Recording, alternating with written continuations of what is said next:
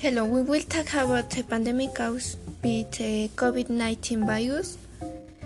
It should be noted that this virus is very dangerous. So we will say what effects it has on us humans and the damage it causes to our health, our mental health and economy. This virus appeared on December 19, 2019 in Wuhan, China. We must be strong in this situation to understand the seriousness of it. We will mention figures and the impact it has on women. We will also some examples from everyday life that have to do with the values to make it more understandable.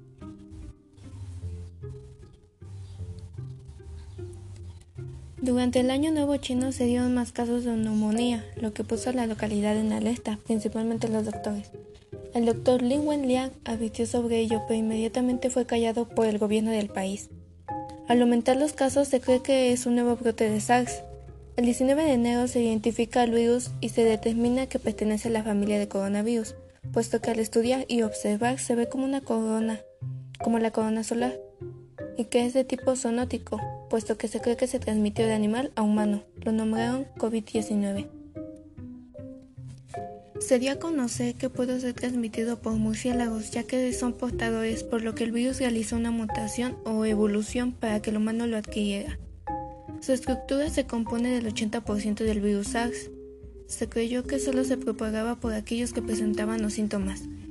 Tos seca, fiebre de más de 38 grados centígrados, dificultad para respirar y neumonía, ya que esto es lo que te provoca. Pero no pensaron que, así como puede haber síntomas, hay casos en los que las personas son asintomáticas, y esto fue un error. Esto tiene antecedentes, puesto que no es la primera vez que una enfermedad pasa de un animal a un humano, y desde el 2004 la OMS, Organización Mundial de la Salud, advirtió del creciente peligro de enfermedades animales que pueden infectar a humanos pero a esto no le dieron importancia, por lo cual también fue un. Una persona puede contraer el COVID-19 por contacto con otra que esté infectada por el virus. La enfermedad se propaga principalmente de persona a persona a través de las gotículas que salen despedidas de la nariz o la boca de una persona infectada al toser, estornudar o hablar. Por eso es importante mantener distancia ya que estas gotículas son pesadas y caen rápidamente al suelo.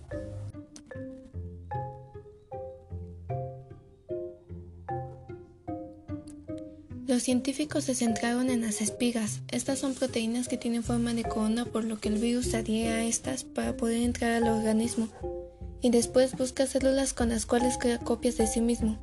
Es difícil encontrar una vacuna ya que es un virus.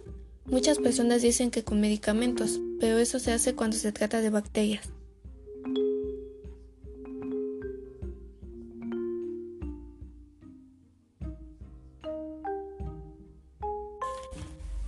Esto se puede comparar con lo que pasa en la vida cotidiana, como lo son los virus de computadora mejor conocidos como malware.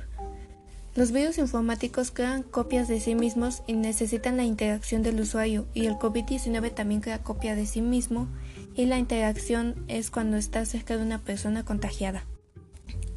Los virus de tipo gusano también crean copias de sí mismo, pero a diferencia de los informáticos, estos no necesitan la interacción de los usuarios, y el COVID-19 también se puede propagar sin necesidad de interactuar, ya que permanece en superficies como el cartón, que ahí dura 24 horas, o de 2 a 3 días en acero inoxidable o plástico.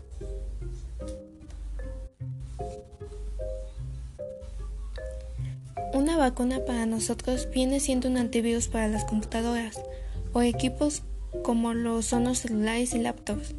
Estos se encargan de que el virus no entre al sistema u organismo y que sea debilitado para después destruirlo.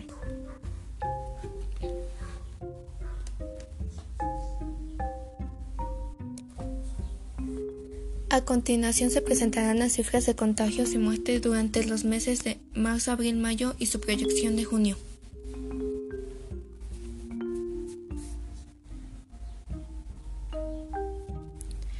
Marzo. 1094 contagiados y 28 defunciones. Abril. 17.779 contagiados y 1.732 defunciones.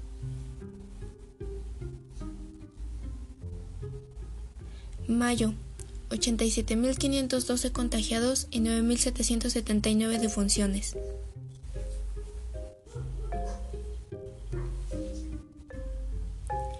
Junio. 129.184 contagiados y 15.357 defunciones.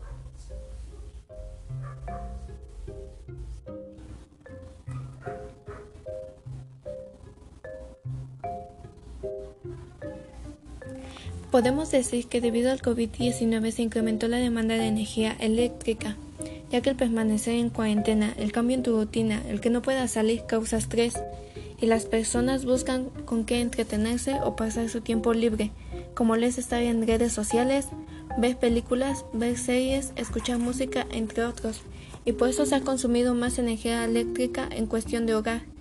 En escuelas y trabajos ha disminuido el consumo de electricidad, puesto que se cancelaron los labores.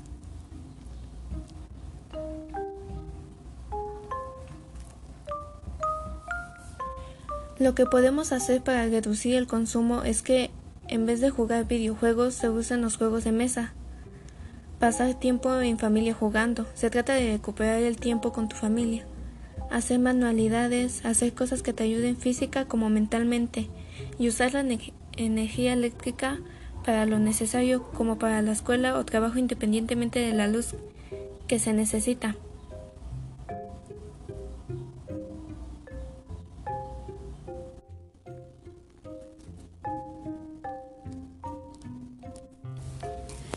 Continuación se realizará una entrevista a una mujer.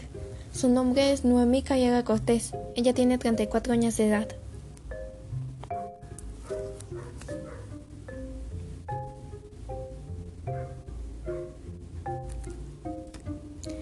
Hola, buenas tardes. Soy Monserrat Calle Ortiz. Le haré unas preguntas. ¿Está lista?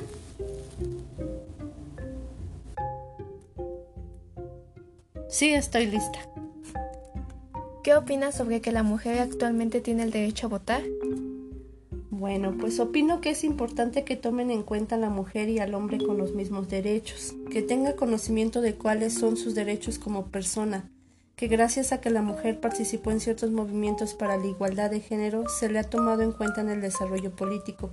Como ejemplo está el simple hecho de tener la libertad de elegir quién puede gobernar al pueblo.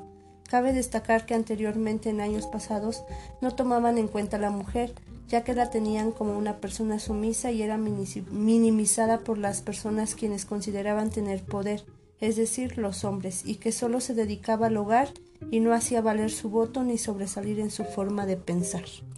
Muy bien. Cabe destacar que desde el 17 de octubre de 1953 se promulgó una ley que permitía el voto a la mujer. Pasaremos a la siguiente pregunta. ¿Cómo viven las mujeres durante esta cuarentena contingencia debido a la pandemia? Considero que hay lugares donde viven mujeres de bajos recursos y que todavía en esos lugares tienen un pensamiento cerrado en ideas. Por ello aún se vive violencia.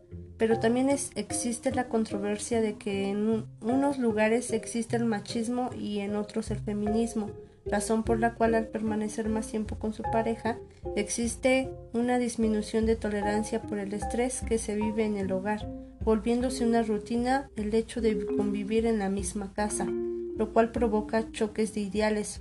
Otro aspecto importante es que por lo regular las mujeres son las que están al pendiente de la tarea de sus hijos, de las eh, tareas domésticas y esto genera un problema emocional que es manifestado por medio a lo mejor de irritabilidad y baja tolerancia a la frustración, hechos que se hacen que dejen de lado, por ejemplo, su desarrollo profesional como el lograr sus objetivos personales. Muy bien, gracias por contestar las preguntas. De nada. Perfecto, con esto se concluye esta pequeña entrevista.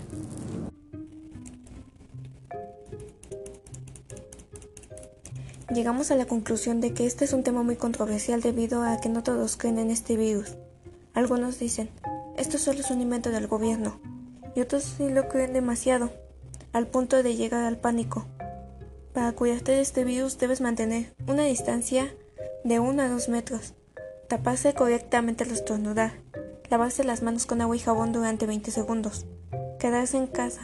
Recuerda que tu salud es primero y debemos estar conscientes de lo que pasa en los hospitales. No hay muchos respiradores para conectar a todos. No queremos que exceda el límite de pacientes. Debemos informarnos sobre el tema para no crear pánico con mala información. Muchos son tan ignorantes que no les importa y salen hasta tomándolo como si fueran vacaciones. No es un juego, es la realidad.